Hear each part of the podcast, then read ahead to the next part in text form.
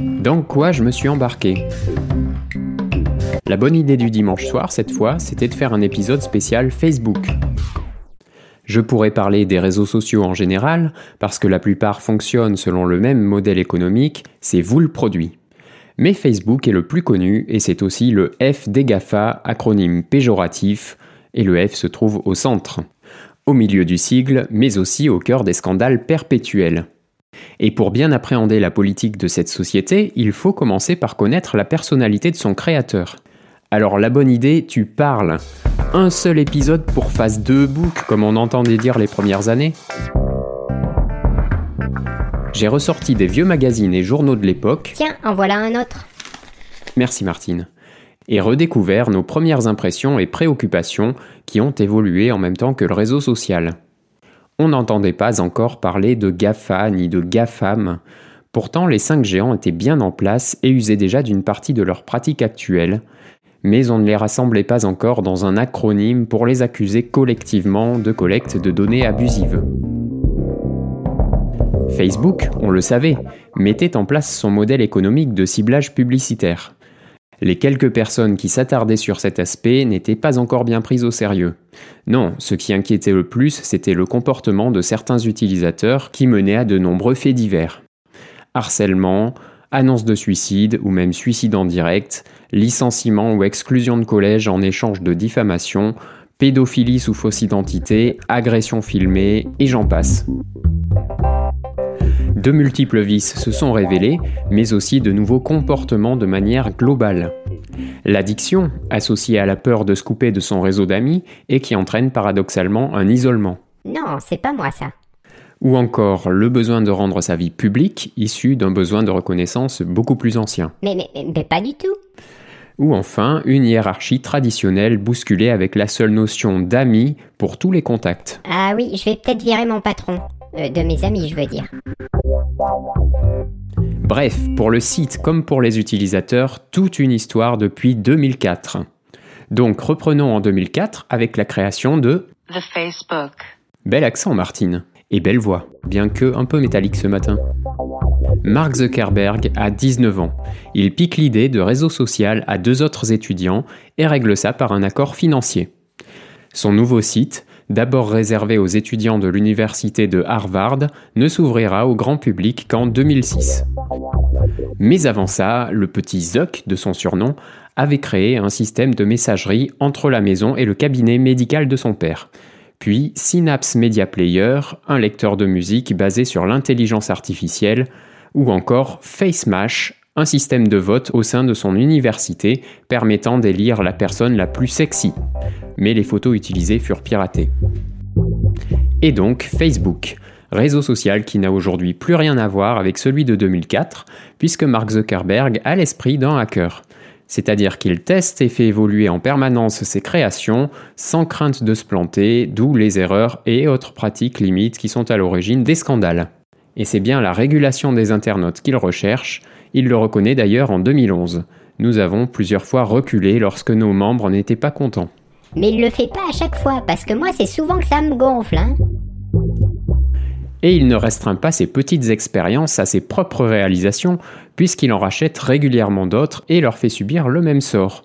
Les plus connus, Instagram en 2012 et WhatsApp en 2014.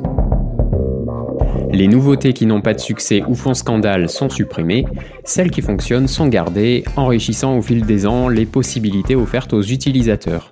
Ceux-ci fournissent alors de plus en plus de données, tandis que de nouveaux publics viennent se greffer au système en y trouvant un nouvel intérêt. Tout ça alimente d'autant plus le modèle économique principal du réseau qu'est le ciblage publicitaire. Or, mieux un annonceur parvient à cibler ses acheteurs potentiels, plus le chèque à Facebook sera conséquent.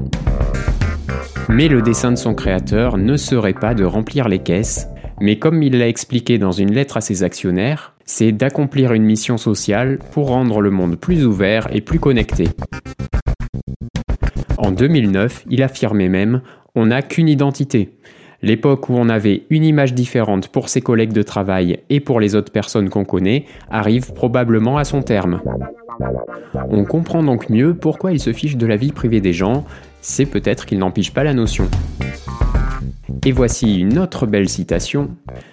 Finalement, je note plus de points communs entre les individus tout autour du globe que de différences.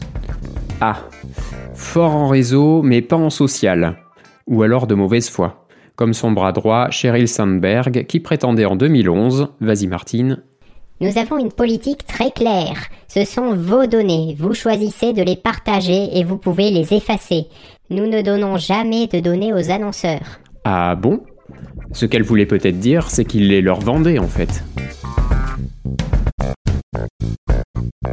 Quant à l'argent gagné, il servirait uniquement à faire tourner la machine. Ezek sous-entend ne pas en profiter jusqu'au dernier centime en créant avec sa femme en 2015 une fondation en faveur de la santé, de l'éducation, de la recherche scientifique et de l'énergie, et à laquelle il annonce l'intention de redistribuer 99% de ses actions. Cependant, la Chan Zuckerberg Initiative est une LLC, en français Compagnie à responsabilité limitée, qui peut être à but lucratif.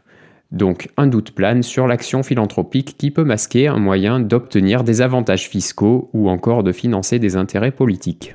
Euh, tu es parti direct en 2015. Il s'est rien passé entre-temps? Oui, oui, oui, oui, pardon, pardon, pardon. Donc 2004, création. 2006, ouverture au grand public. En 2007, le réseau comporte 50 millions d'utilisateurs, mais n'est pas encore rentable. Le Figaro titre Facebook rêve de vendre votre vie privée. Un incident fait à l'époque le tour du web, mettant en scène un employé annonçant à son patron une absence pour raison familiale. Après un tour sur Facebook, le chef envoie un message Merci de nous avoir prévenus, j'espère que tout va bien à New York, et entre parenthèses, sympa la robe. Avec en pièce jointe une photo du jeune Kevin déguisé en fée à l'occasion d'Halloween. Ainsi, on se rend compte que le réseau social permet à votre employeur de tout savoir sur vos activités, répertoriées sur une seule page, quand il faut parcourir plusieurs pages de Google pour se renseigner sur une personne. Gênant quand on sort des études pendant lesquelles on s'est un peu amusé. Et l'on qualifie déjà en 2007 les réseaux sociaux de vraies bombes à retardement. Cette même année est lancé le projet Beacon, un système publicitaire qui rendait publique l'activité des internautes sur le web. Ainsi, vous achetiez un article en ligne et tous vos amis Facebook étaient au courant sans que vous ayez donné votre consentement sur la diffusion de cette info. C'est pour ça que j'avais des félicitations de mes amis à chaque fois que j'achetais des croquettes pour le chat. Une pétition d'internautes révoltés de voir les publicitaires s'immiscer dans leur vie privée a été lancée. Une autre époque. Facebook a alors fait un pas en arrière en laissant le choix aux utilisateurs de dévoiler ou non ce genre d'activité. 2008 et 100 millions de comptes. Facebook Connect apparaît, cette fonctionnalité permettant de s'inscrire à un site avec son identifiant Facebook.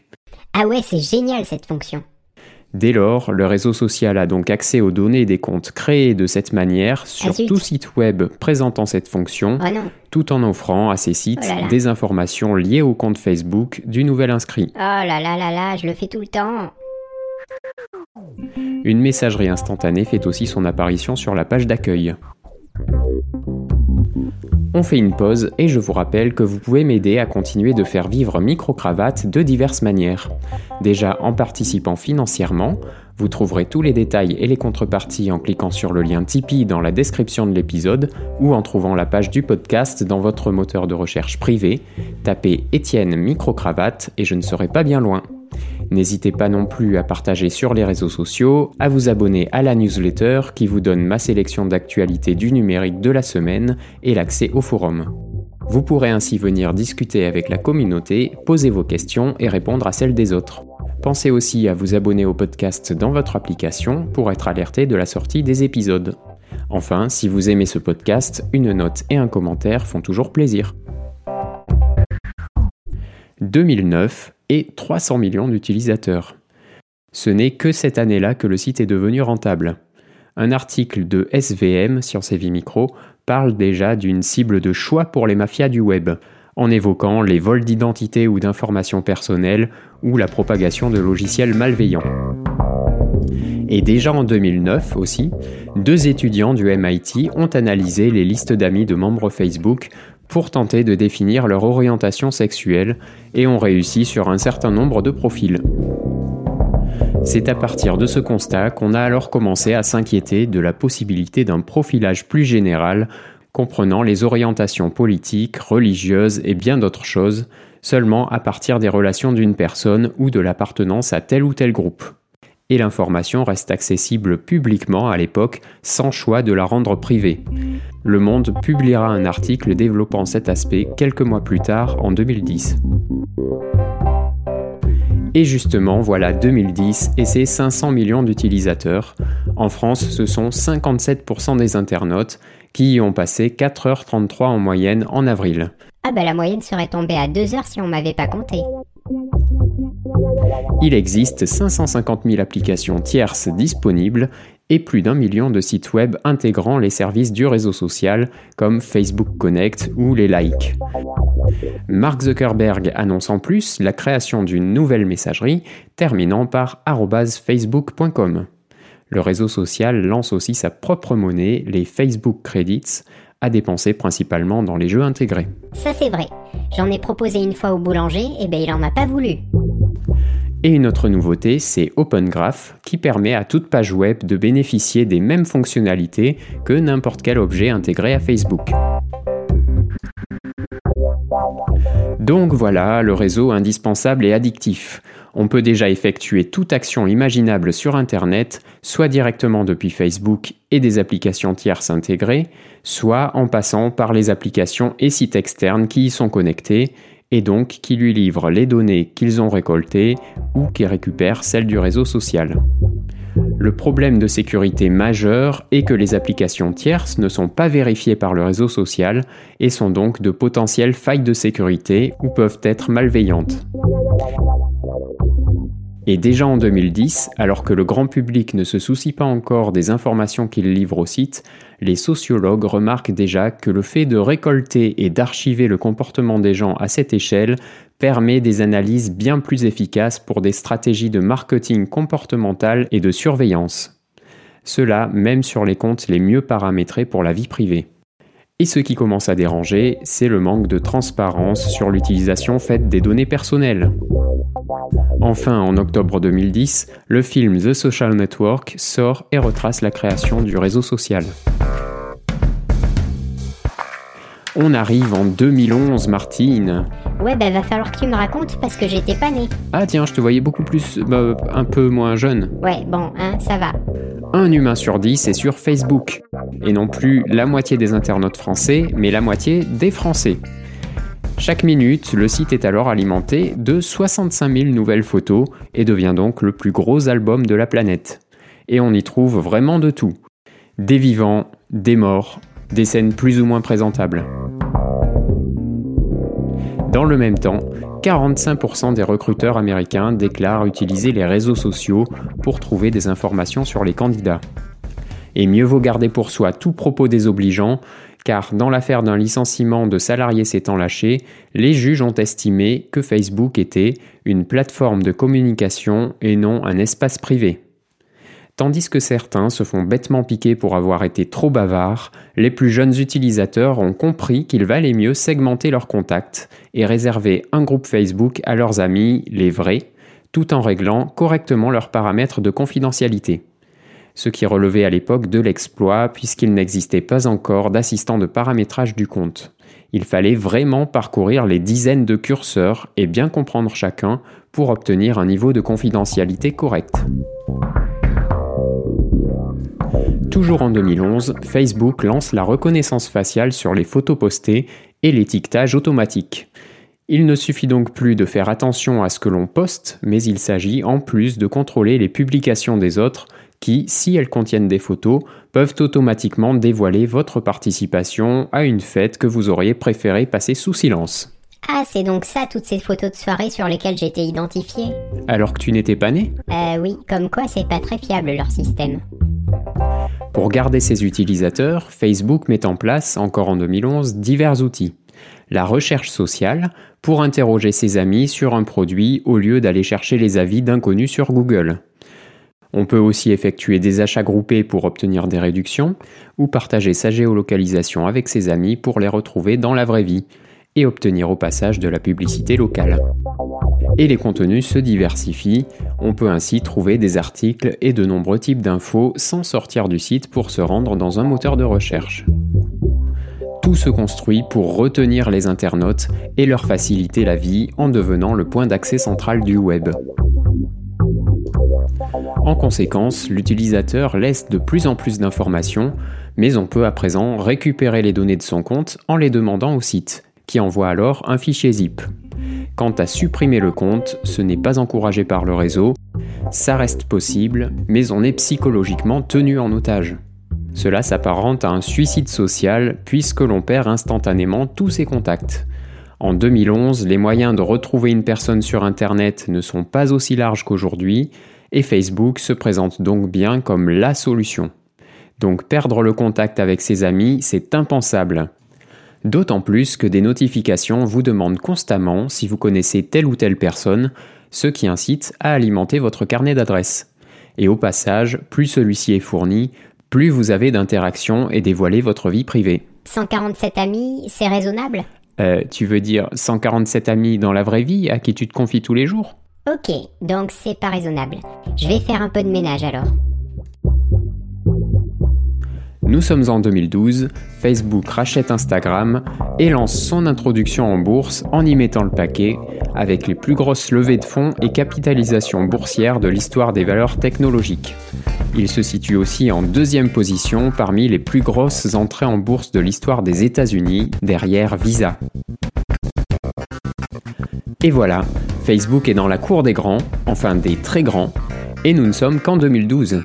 À 5 ans d'existence pour le grand public, de nombreux scandales ont déjà éclaté, liés aux dérives des utilisateurs comme à celle du réseau social lui-même, ou encore aux fuites de données déjà bien présentes, à la présence d'applications malveillantes et à la protection trop faible des données sensibles. Le petit Zuck a créé une puissance technologique, le tout est à présent de la gérer sans nouveau scandale. C'est pas gagné, et ce n'est d'ailleurs pas ce qu'il recherche. On s'arrête donc en 2012 et je remets au placard les vieilles archives. La seconde partie de la saga sera aussi bien fournie. Et dernière partie? Peut-être, mais vu que le petit Zuck nous donne du fil à retordre, ça reste à voir. Avec Martine, on vous prépare ça aux petits oignons. En attendant, allez faire un tour dans vos paramètres de confidentialité et dans vos vieilles publications à supprimer. Et plus généralement, prenez soin de vos données. Merci Martine. Salut